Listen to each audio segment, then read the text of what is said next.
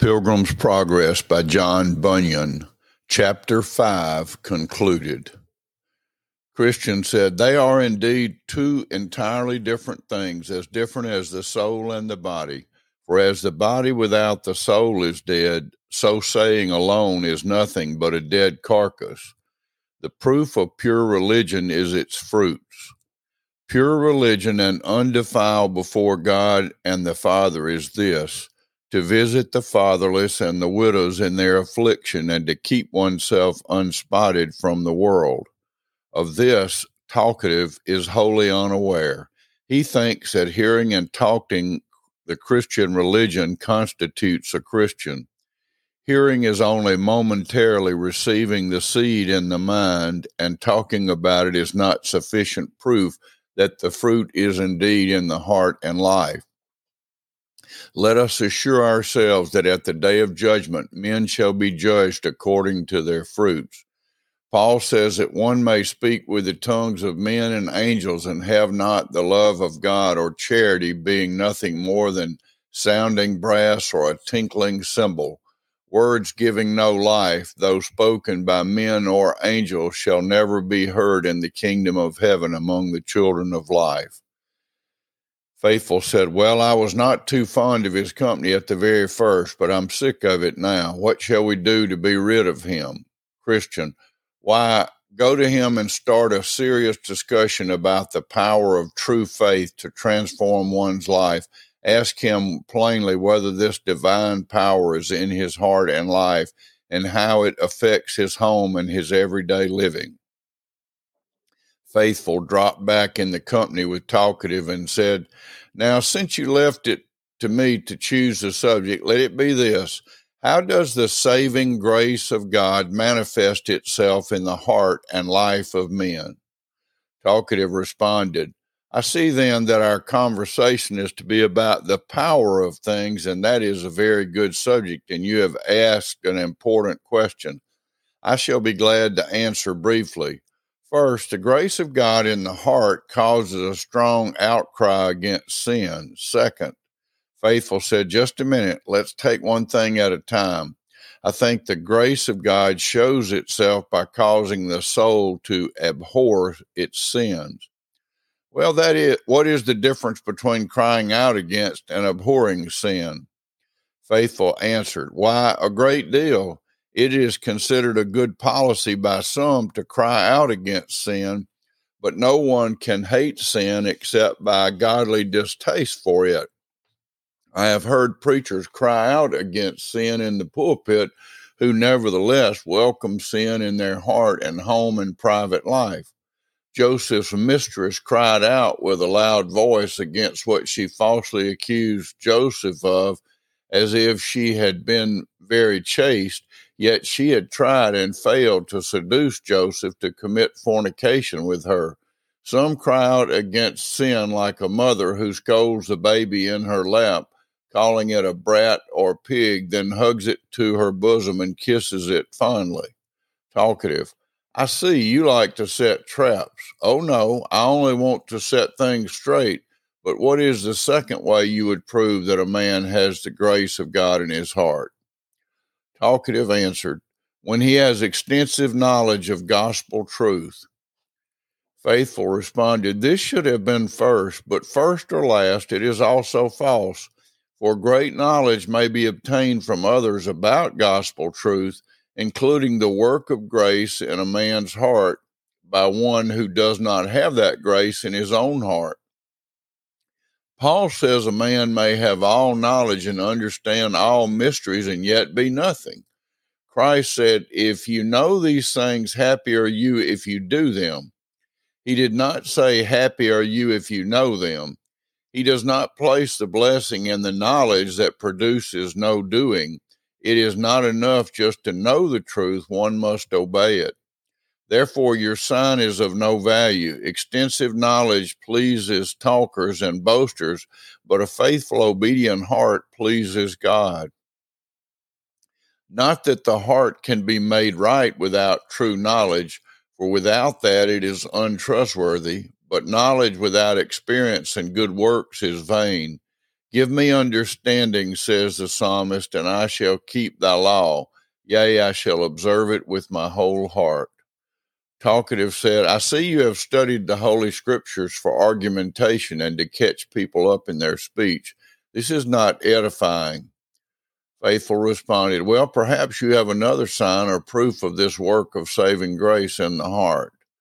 Talkative, No, not I, and I see we shall not agree.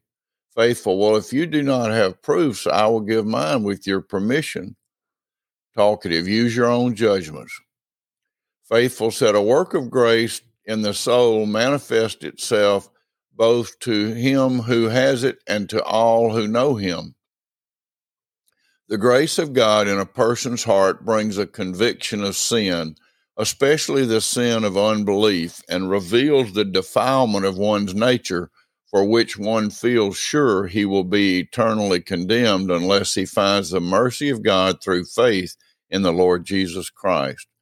This conviction and outlook works in him a deep sorrow and shame for sin.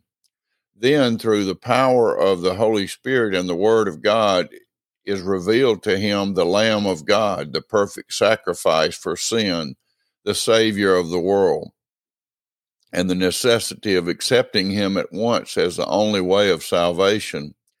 This creates in him a hunger and thirst for righteousness, which leads him to repent and believe on Christ's forgiveness and salvation. Now, the depths of his joy and peace, his love and holiness, his increase in knowledge and service to Christ are determined by the amount and strength of his faith. And one's faith will grow with use, overcoming doubt and fear, self condemnation, confusion, misunderstanding of inner experiences, and one's selfish, carnal, distorted reason, judgment, and imagination. All this is irrefutable evidence to oneself that he has the grace of God. This grace manifests itself to others in two ways. First, by an open confession of faith in Christ and being baptized in his name and uniting with others who believe in him. Second, by a life lived in harmony with his teaching, to wit, praying daily for guidance and strength, earnestly studying God's word to learn and do his will witnessing to others of his saving grace, and giving of his time and money for service to Christ and others. By this, his family and neighbors know that he loves God and humanity not in word only, but in deed and in truth. A hypocrite can talk of these things, but to have them and do them, one must be a child of God. Now, this is but a brief description of the work of grace and how it is manifested to men. If you have an objection, feel free to express it. If not, may I propound to you a second question? Talkative answered, No, my part now is not to object, but to hear. Therefore, let me have your second question. It is this Have you experienced the first part of this manifestation in your heart? and do your life and daily conduct demonstrate it to others? Or does your religion consist only in talk and not in deed and, and in truth? Now, please, if you feel disposed at all to answer this, say no more than what you know to be the truth and what God will be pleased with, and no more than what your own conscience will approve. For not that not he that commendeth himself is approved, but whom the Lord commendeth. Besides, to say I am thus and so when my daily living and all my neighbors tell me I lie is downright wicked. Talkative, beginning to blush, but recovering a little bit from his embarrassment, said, You have gone into this matter of experience, conscience, and God, and of appealing to God for justification of what is said or done. This kind of questioning I did not expect because I think these are private matters and I do not consider myself bound to answer such questions, nor am I at all disposed to answer them. You may consider yourself an examiner, yet I refuse to accept you as my judge. But pray tell, pray tell me why you ask me such questions. Faithful responded, Yes, because I saw your forwardness to talk, and I did not know whether you had anything but words. Besides, to tell you the truth, I have heard that you are a man whose religion consists only in words, and that your everyday life contradicts what you say. I am told that you are a blemish among Christians and that you bring reproach on the religion of Christ that some have already stumbled over your wicked ways, and that many more are in danger of being destroyed by your ungodly example. Furthermore, I am told that your religion and taverns and covetousness and uncleanness, swearing, lying, and immoral company keeping, your immoral company keeping go together. As the proverb says of a whore, that she is ashamed to all women so you are ashamed to all professing Christians. Talkative said, Since you are ready to take up reports and to judge one so rashly and unjustly, I cannot but conclude that you are a peevish, fault finding, melancholy person, unfit for wholesome conversations. Therefore, I will bid you adieu. Christian, having stopped for a moment just ahead of them, now walks beside Faithful.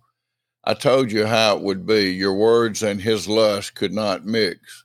He would rather leave your company and turn away from the truth than to repent and let Christ change his life.